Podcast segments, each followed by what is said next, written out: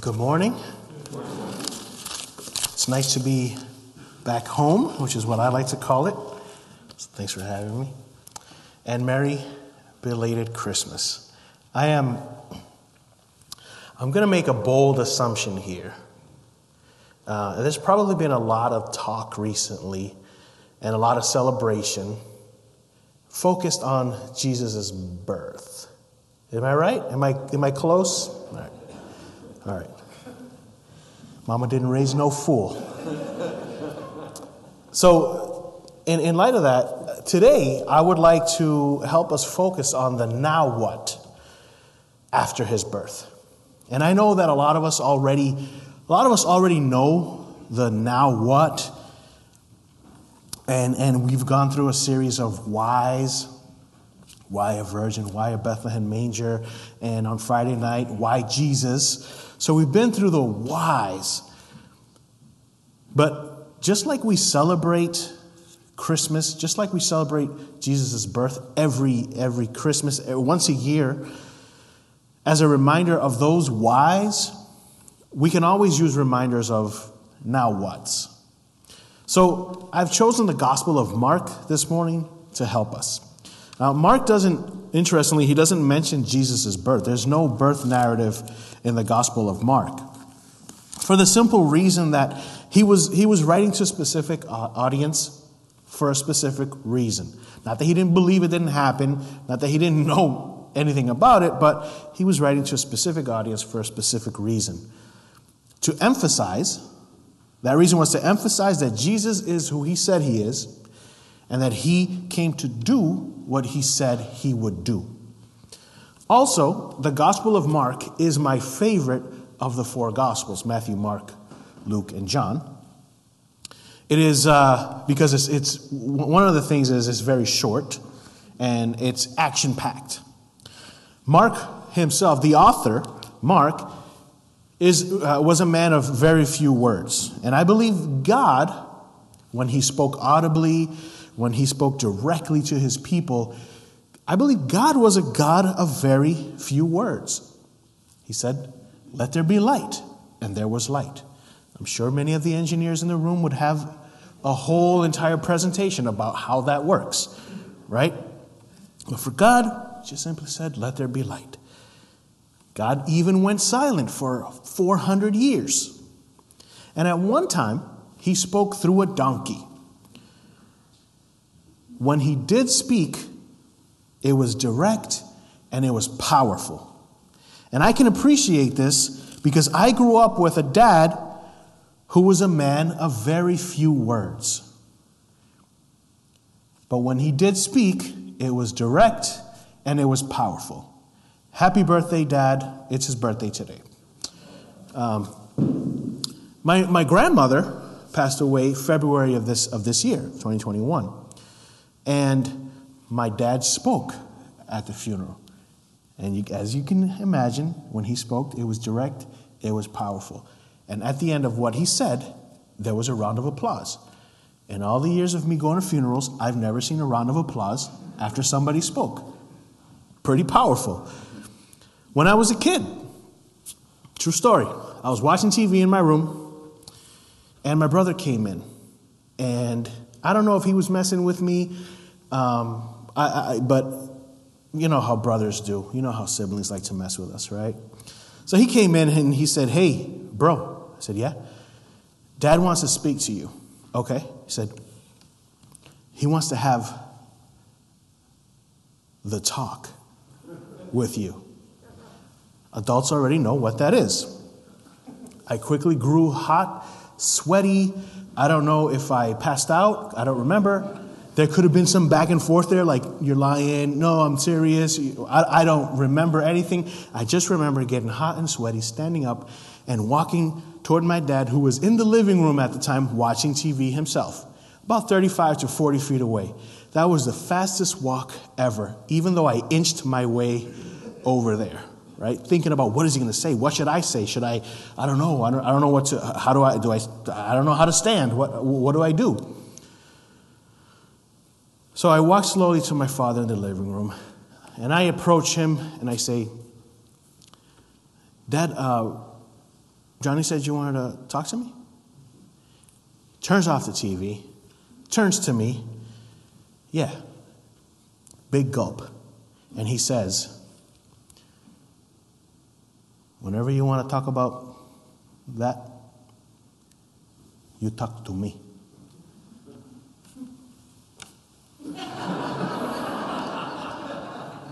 And I was like, in my mind, I didn't want to say, because it was like, hey, you close the deal, be quiet, right? Walk away, it's closed. And I was like, in my mind, I'm like, that's it? Like, is, there, is this a long, awkward pause? Never done this before? I don't know. And I just turned and I walked away. Best the talk ever. Hands down, I can tell you that. We're going to pause on that and we'll revisit that later. But first, let, let me pray. Father, thank you for this beautiful day. Thank you for bringing us here and for those who are watching, able to watch online. Uh, thank you for this white snow, Lord, and for those stormtroopers who were trooping early this morning to make this a safe place and a warm place. And ultimately, it is your presence that makes it all come together. In Jesus' name, I pray that you speak to and through me. Amen. Amen. So, Mark was a man of very few words, and we can see it here in this scripture. Other translations of the gospel and uh, gospel message, the, the four gospels, Matthew, Luke, and John, they go into a little, a lot more narration, more detail as to what was going on, uh, uh, so even some theological things, what the context was, what the person was thinking, why they said it, but not Mark. Mark just jumps right in. Verse 9. At that time, Jesus came from Nazareth in Galilee and was baptized by John in the Jordan.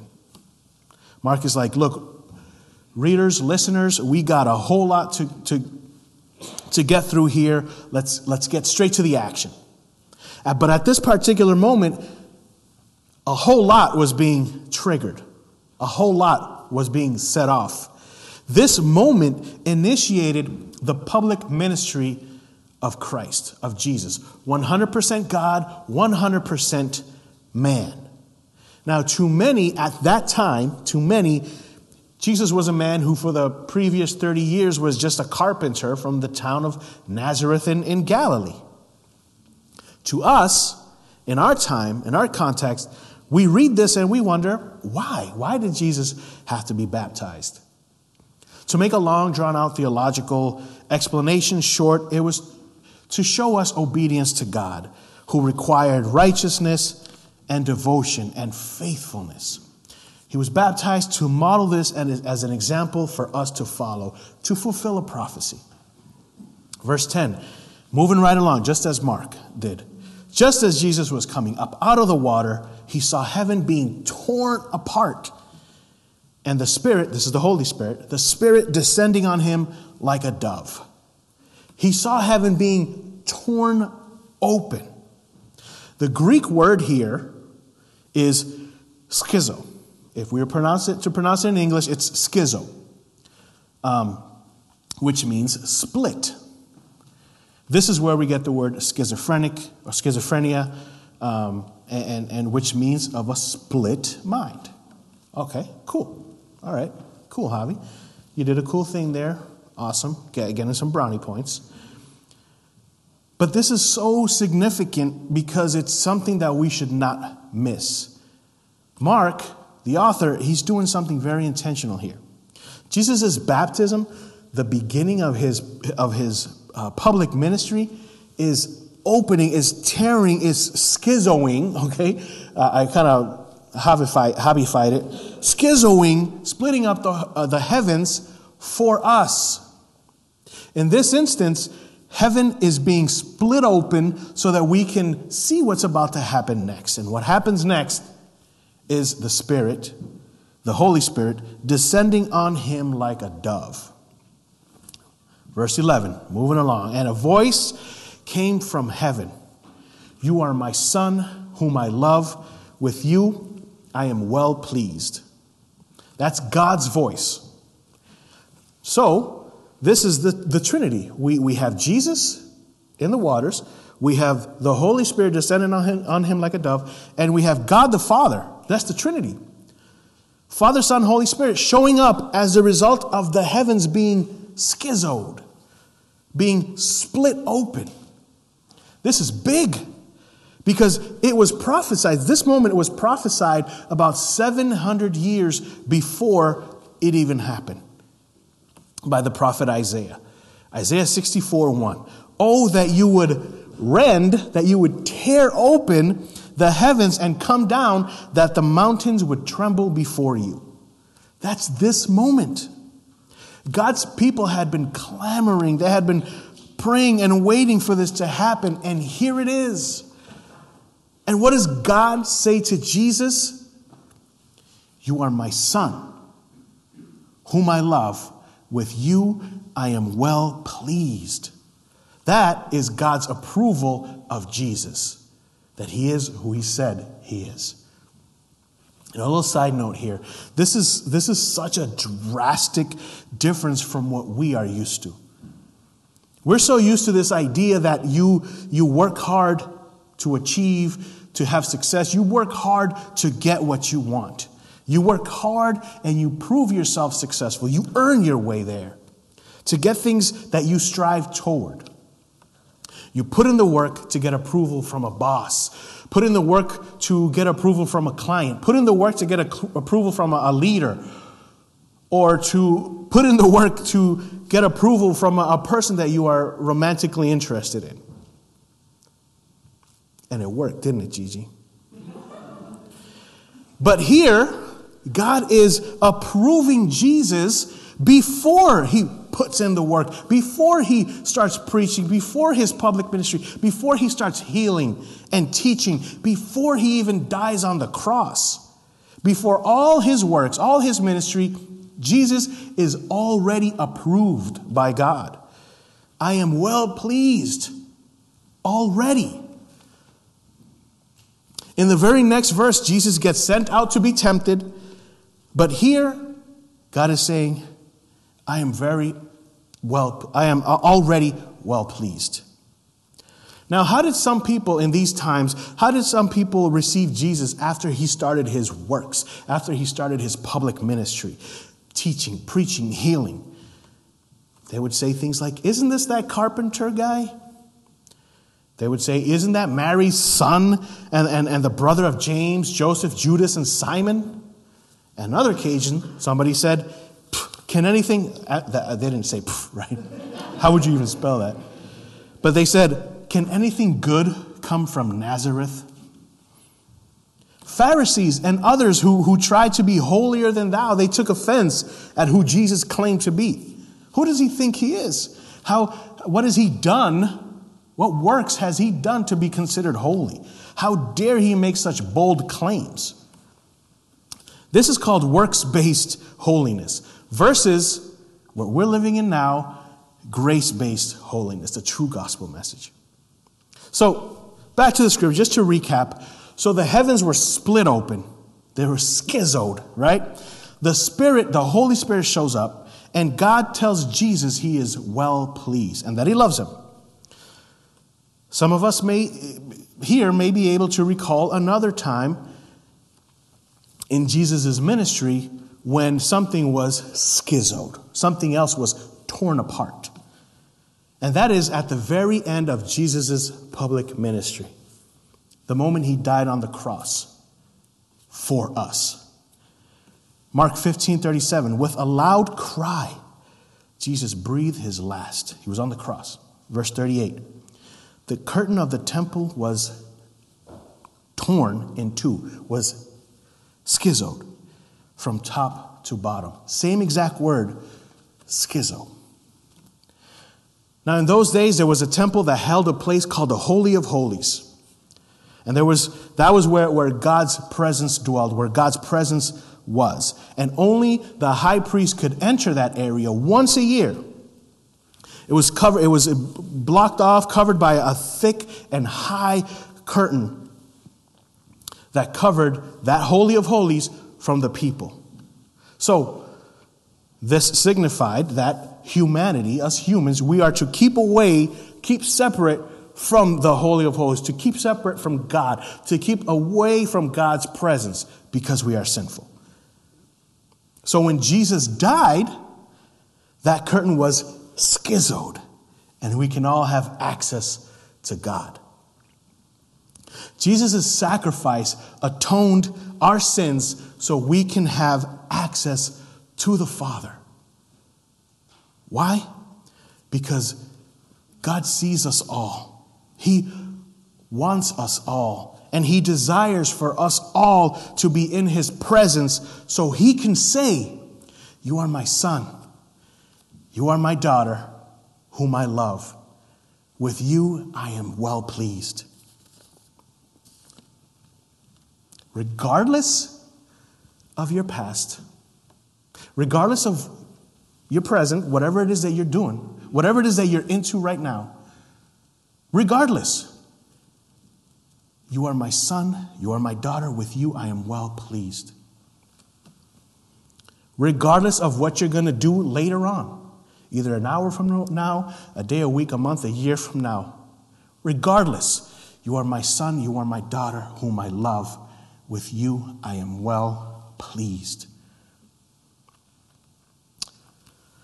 Now, Mark's not going to let us hang around there too much. He says, verse 12, moving right along, at once the Spirit sent him out into the wilderness. Verse 13, and he was in the wilderness for 40 days, being tempted by Satan. He was with the uh, wild animals, and angels attended to him. There goes our boy Mark again. A great, amazing, powerful, intimate moment. And then this happens. Jesus is being sent out, out into the wilderness.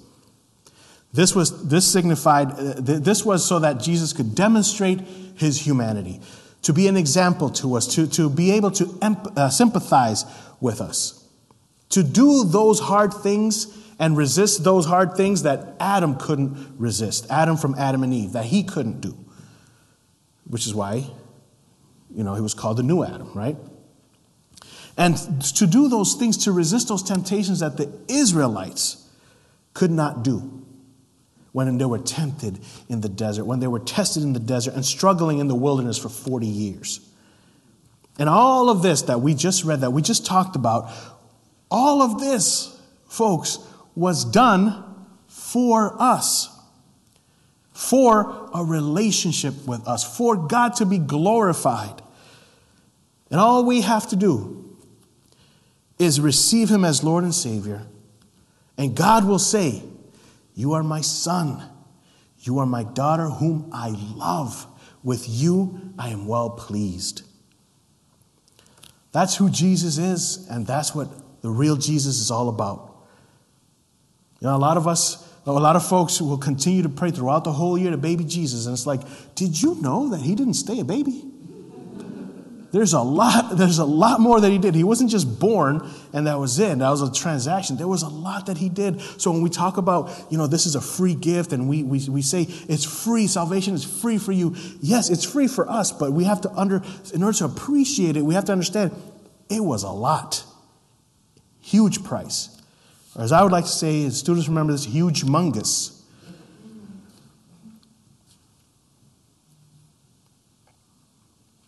You are my son. You are my daughter. With you I am well pleased. I love, whom I love. With you I am well pleased. This is God in human form, physically appearing before us. This is all God in human form putting himself in harm's way for us. This is God in human form desiring relationship with us. So that's a lot.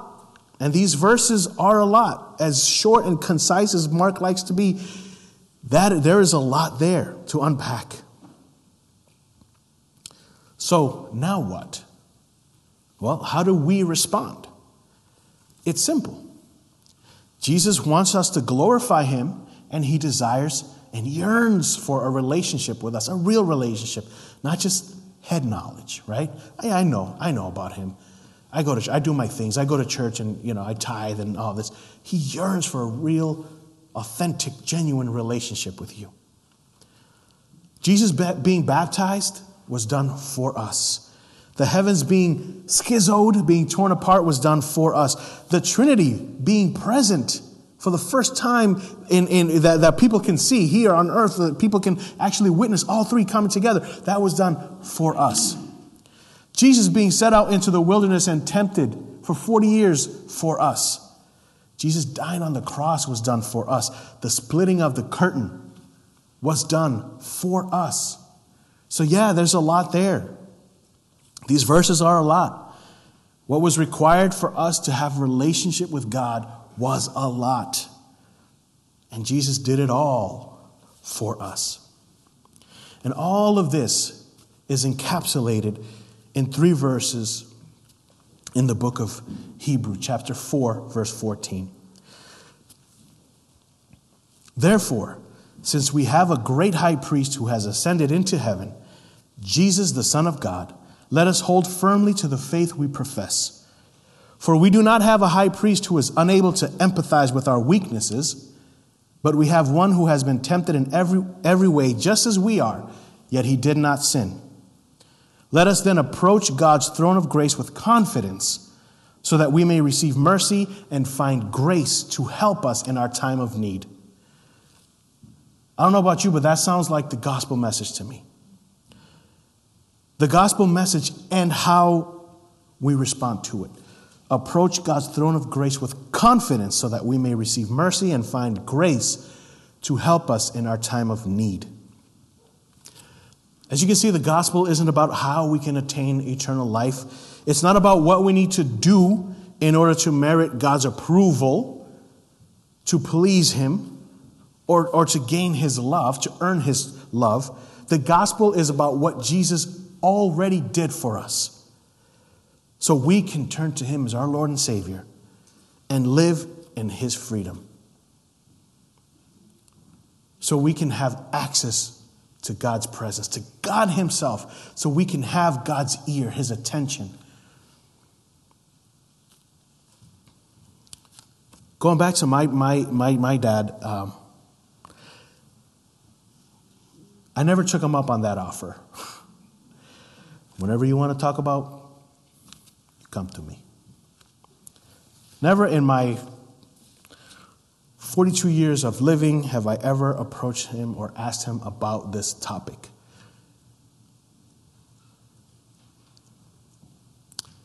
See, my dad, before all of this, and some former students, I've talked about this all the time, he was unapproachable. I'd sometimes crack a joke and didn't like it. Sometimes at the dinner table, if you chewed too loudly, he'd get upset. I was very clumsy. I'd spill a drink. He'd get upset, very upset. Didn't see my dad too much after work, but he'd come home late at night for dinner and watch a little bit of TV, and that's pretty much it.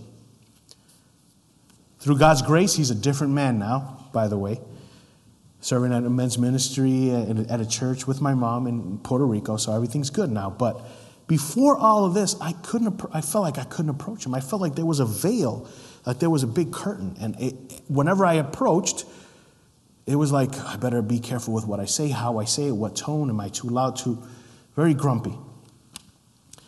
But that moment, just knowing that I could approach him to talk about something so personal, so uncomfortable, was very powerful for me. And I still, as you can see, I haven't forgot about, forgotten about it to this day. It changed my view of my dad for years to come. Wow. So he's, he's not just a dad who provides for his family, who, who works nine to five, and I barely see, and when he does come home, he's kind of grumpy and, and barely speaks to me. My father, he opened that door for me. In that instance, I didn't take him up on that offer, but just knowing that I could was enough for me. Our Heavenly Father schizoed the heavens for us. He schizoed, he tore apart, he opened, he, he, he, he split them open for us so that we can approach his throne of grace with confidence. He did that for us. Will you take our Heavenly Father up on that offer? One way to do this is to receive Jesus as your Lord and Savior. So uh, I'm going to say a, a, a prayer out loud. If you want to receive Jesus this morning, feel free to repeat after me. For some of us, this will be a reaffirming prayer. For others, it'll be the first time that you enter into real relationship with the real Jesus. Let us pray. Jesus, I believe you are the Son of God, that you died on the cross to rescue me from sin and death, and to restore me to the Father. I choose you now to turn from my sins, my self centeredness, and every part of my life that does not please you. I choose you. I give myself to you. In Jesus' name, amen. Now what? Well, again, will you take Jesus up on that offer? The doors are open. You can approach the throne of grace with confidence. Thank you for having me. God bless you.